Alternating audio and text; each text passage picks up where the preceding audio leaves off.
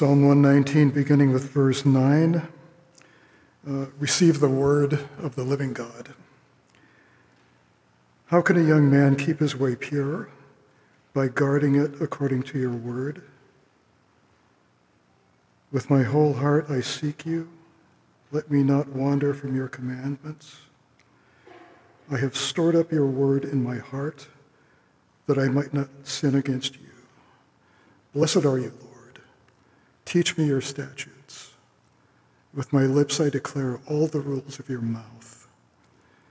In the way of your testimonies I delight, as much as in all riches. I will meditate on your precepts and fix my eyes on your ways. I will delight in your statutes. I will not forget your word. About two and a half weeks ago, the United States Surgeon General issued a new advisory about the effects of social media use, uh, the effects that social media have on the mental health of youth. So apparently, up to 95% of young people aged 13 to 17 report to using social media platforms. And more than a third say that they use social media almost constantly. The Surgeon General reminds us in the advisory that he released that adolescence and childhood represent a critical stage in brain development that can make young people more vulnerable to harm from social media. What's particularly concerning is just the sheer amount of harmful content that they can be exposed to, including violence, overt sexuality, bullying, harassment. But compulsive use of social media also disrupts healthy sleeping patterns and distracts from important in person flesh and blood interactions that are so important for human social development. It is seen as a main driver of the current national youth mental health crisis. Uh, increased feelings of depression and anxiety can be reliably linked to the rise in popularity of social media use with young people, so says the U.S. Surgeon General. What the Surgeon General might not recognize is that it's not merely the time or the social pressures that come with social media use that cause the difficulty. Young people are being exposed to an overwhelming amount of communicators who intentionally set out to influence their hearts and their minds. Influencers want to disciple them in the way that they think is right. And of course, we know that the system incentivizes those influencers who are the most shocking and the most dreadful. And so they are the ones who are seen and heard more often than others.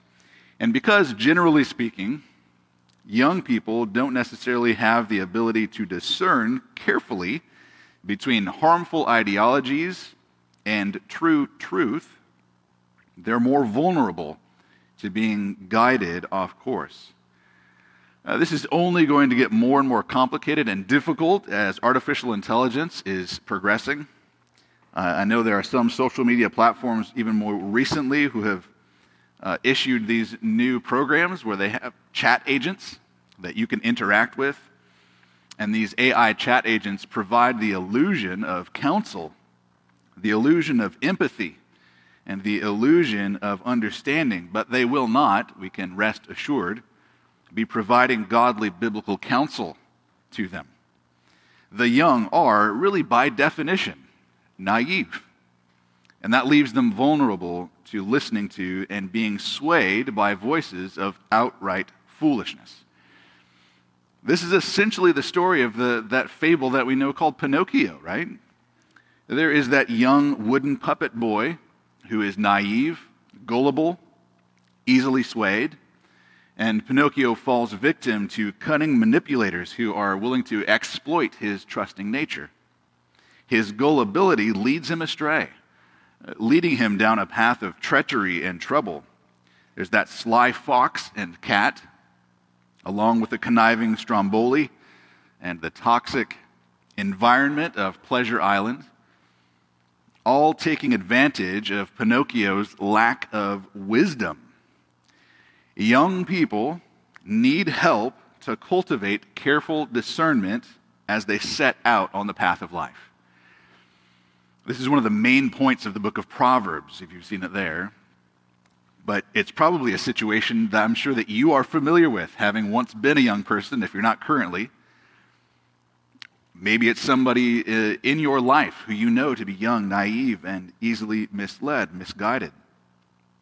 Well, it's a theme that occurs in today's sermon text as well. We're meditating on Psalm 119 for a few weeks over this summer.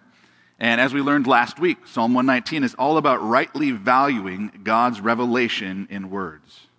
Rightly valuing God's revelation in words uh, the way that God has revealed truth and beauty and goodness to us through word.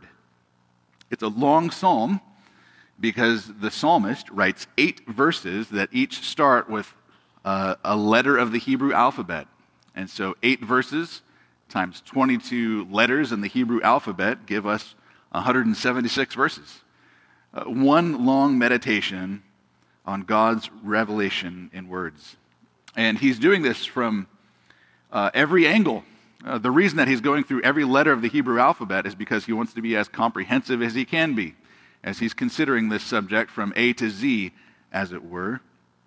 He wants to be comprehensive in this poetic exercise of valuing and meditating on God's revelation and words. So, as we read through this, we have noticed last week and noticed this morning that it, it appears repetitive. It is repetitive by design. But as we slow down and as we meditate on it, Lord willing, we will notice that there are actually plenty of unique insights in each of the stanzas. Our big idea from this second set of eight verses of Psalm 119 is this By believing with our heart and confessing with our lips, we pursue God's pure path. And we'll break this up into two two sections, two sections of four verses each. First, bank up and store God's instruction in your hearts, verses 9 through 12. And then, second, bring up and delight in God's instruction with your lips, verses 13 through 16. Let's pray as we start. Father, we, we uh, come to you with great humility, recognizing, even as we have already sung, whether we are young or old, we are prone to wander.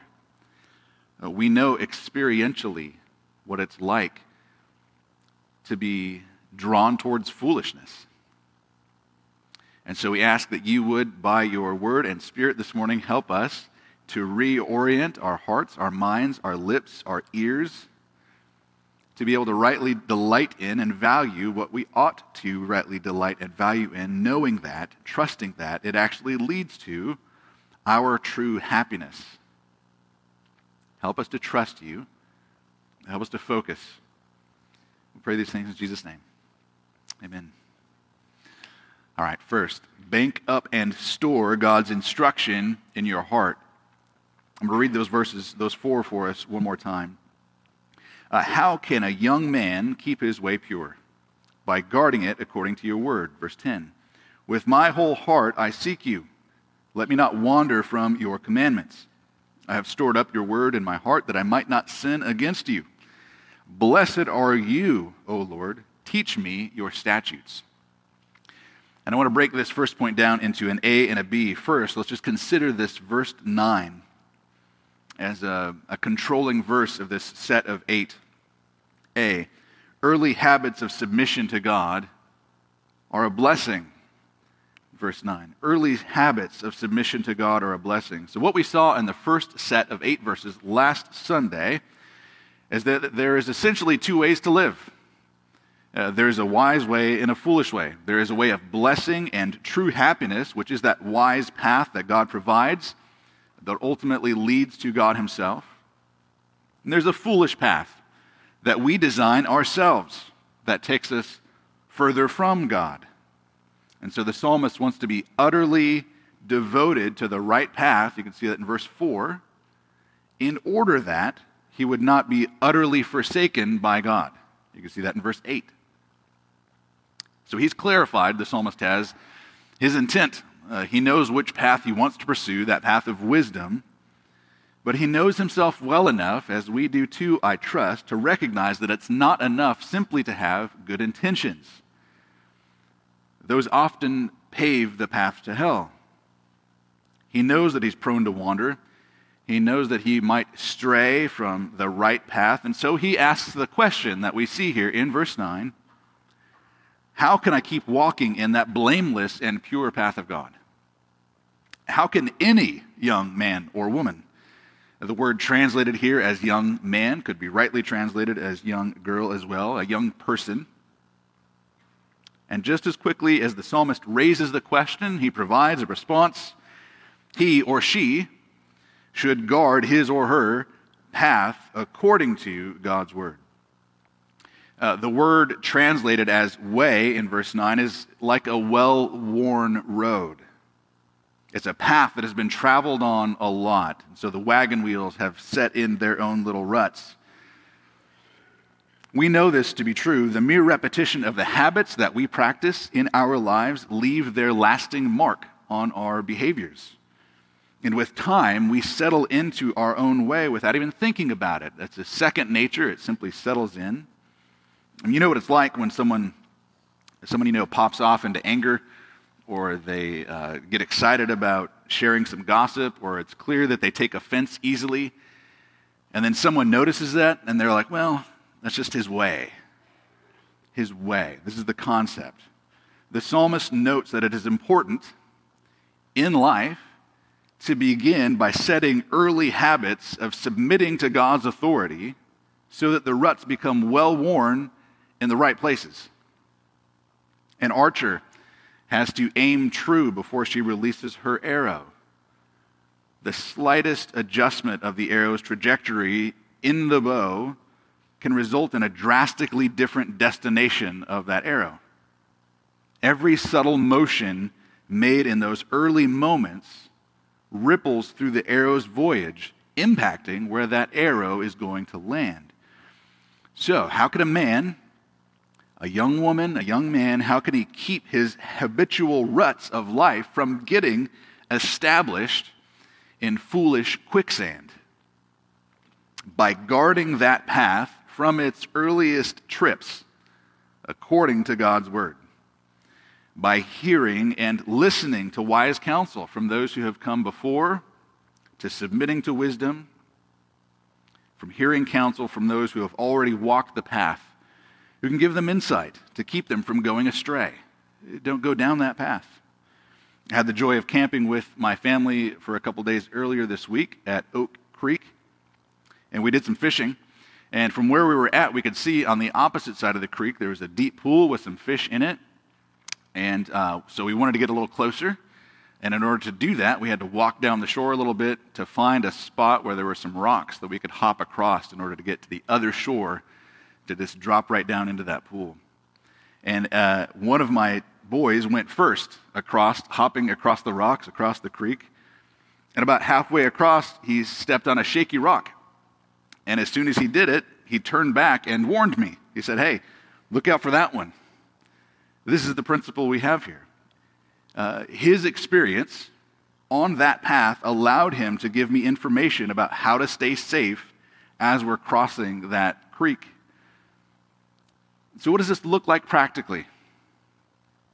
For parents, we do well to recognize that paths of disobedience and rebellion are best caught and corrected early in life.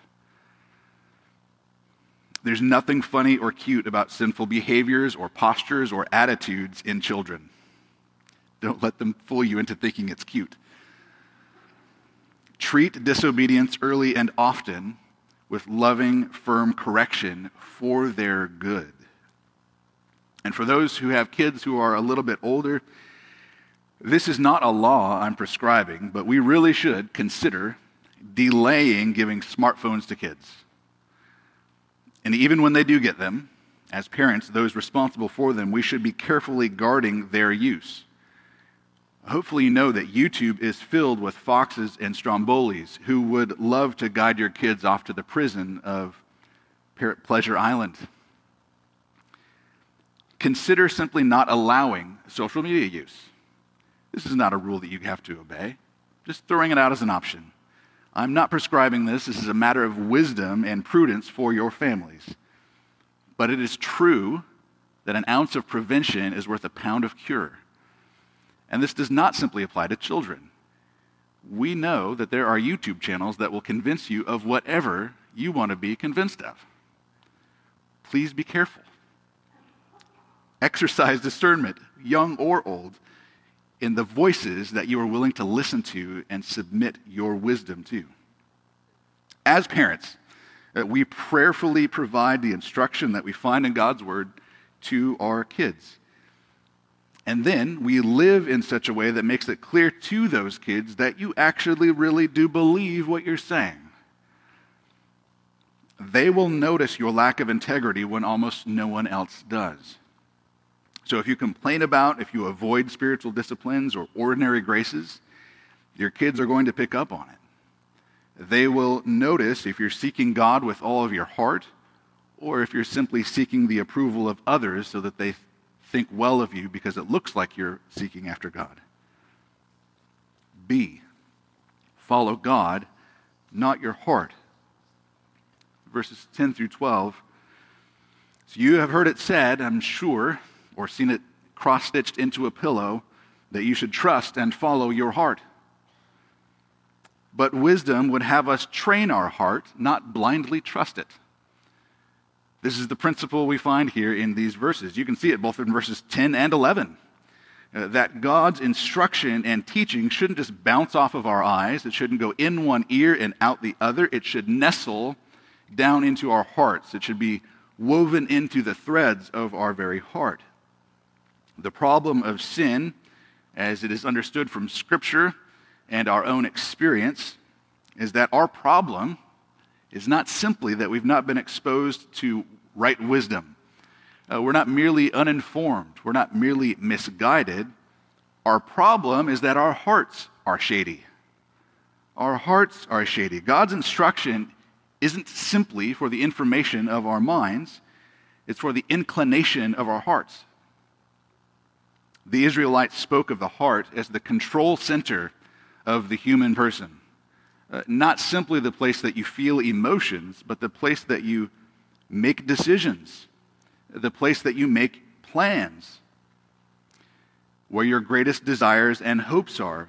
But because of our fallen nature, our hearts are not the trustworthy compass that we sometimes assume or think that it is. The prophet Jeremiah put us on blast. We can see it in chapter 17. The heart is deceitful above all things and it is desperately sick. Who can understand it? If the heart is des- desperately sick and deceitful, and it is, then it needs to be disciplined and healed.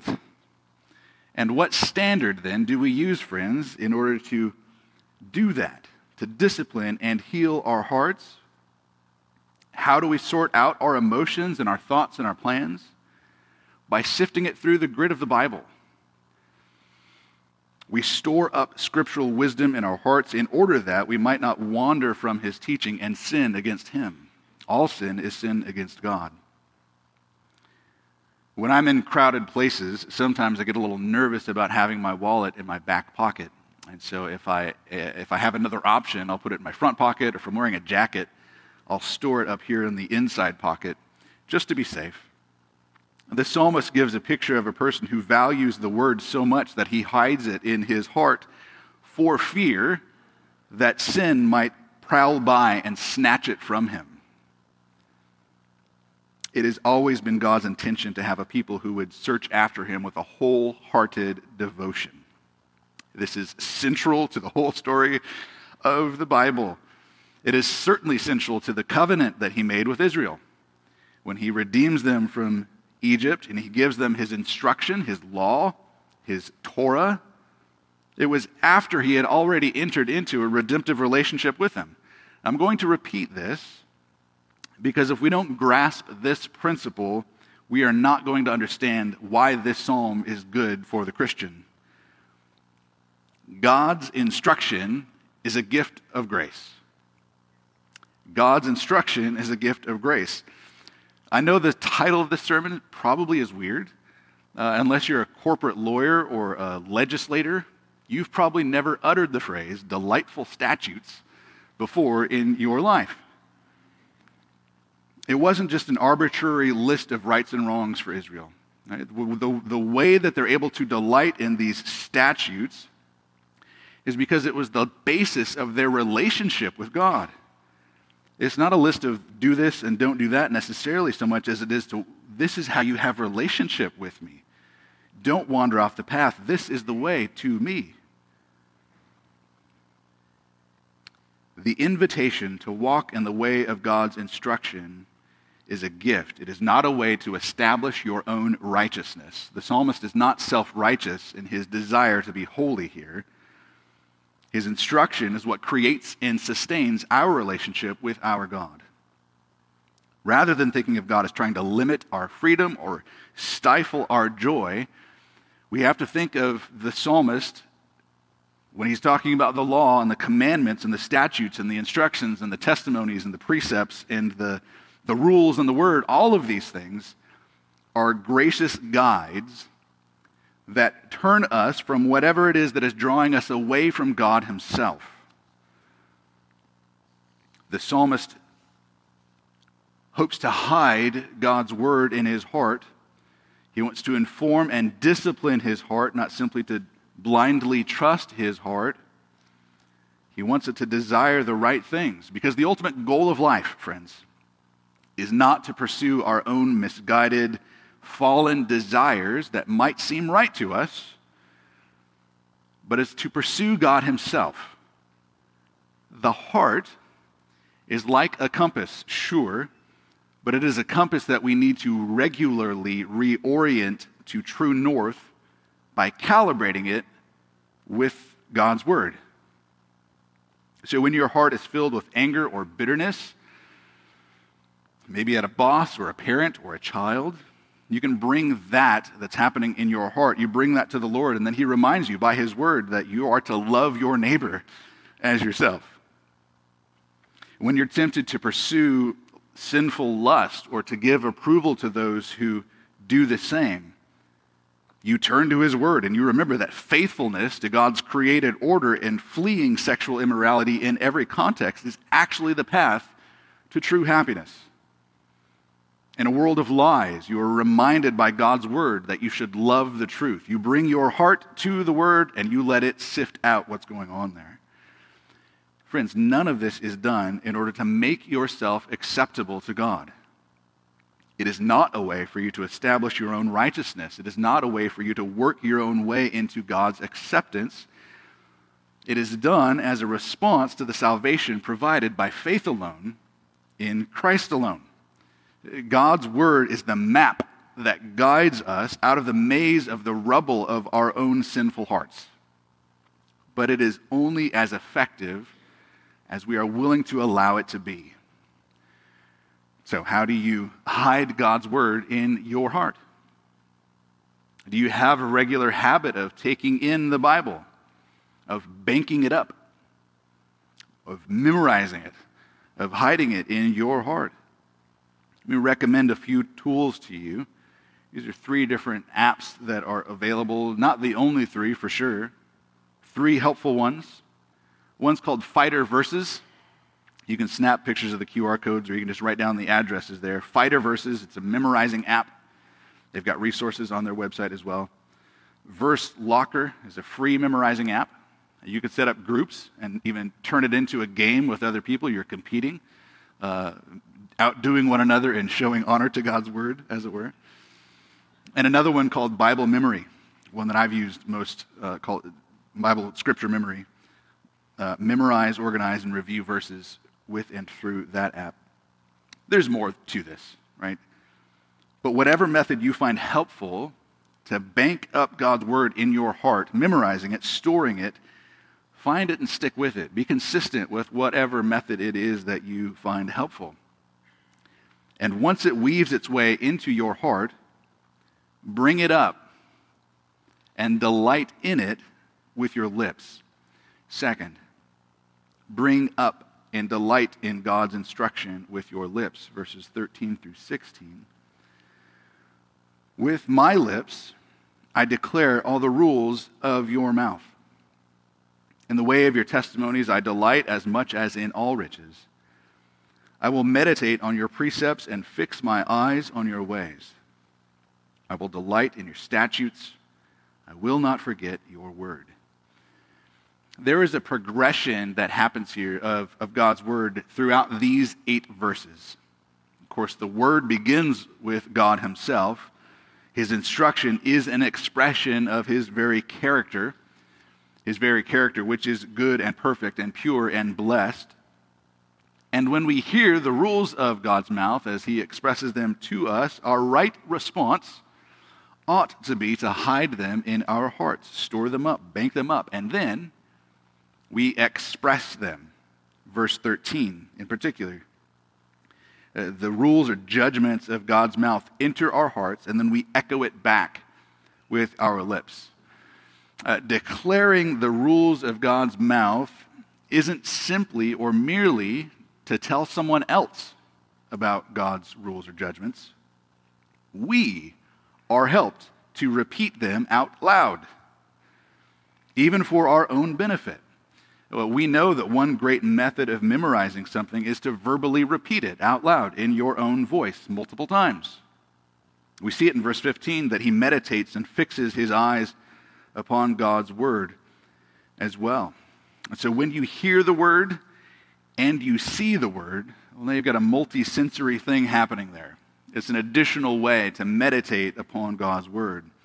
And again, all of this is done with the purpose, the express written purpose of hiding it and not forgetting it, storing it in the heart and mind, verse 16. I was really encouraged by the nearly 50 people who came out on a Wednesday night a few weeks ago just to hear the book of Romans read out loud. I know there was ice cream too, but I think we won people with reading the Bible. Uh, it does signal a great sense of spiritual health when you prioritize gathering and reading Scripture publicly with others. Uh, it took just over an hour to read through the book of Romans together, and the time, believe it or not, passed quickly. It really does help the mind to focus, not just to see, but also to hear the Bible. Now, I don't want to overstate, I don't want to overinterpret what we are finding here, but this is consistent with what we find elsewhere in Scripture. It is consistent with Christians whom we know to be maturing and growing in their faith and Christ likeness. This is what it boils down to to know how to meditate and delight and rejoice in God's word is the way to a vibrant relationship with God and to true happiness. Meditating, delighting, rejoicing in God's word is the way to a vibrant relationship with the living God. We don't forget the things that we delight in. We remember those things that we delight in. If you buried your life savings in your yard somewhere, you're not likely to forget where it was that you buried it. That which we delight in, that which we rejoice in, sticks in our minds. Our minds return to it, even of their own effort. But we know that it is easy to forget something or neglect something that you don't actually care about. maybe you've seen a movie, and then a couple years later, somebody's like, hey, did you see that movie? You're like, I might have. It's possible. Sounds familiar. I didn't like it, uh, and it sort of went in and went out, uh, and it didn't really have any sort of lasting impact. But if you've seen a movie that you really liked, you're like, oh, yeah, I love that movie. It sticks with you. You, you remember those things that you delight in.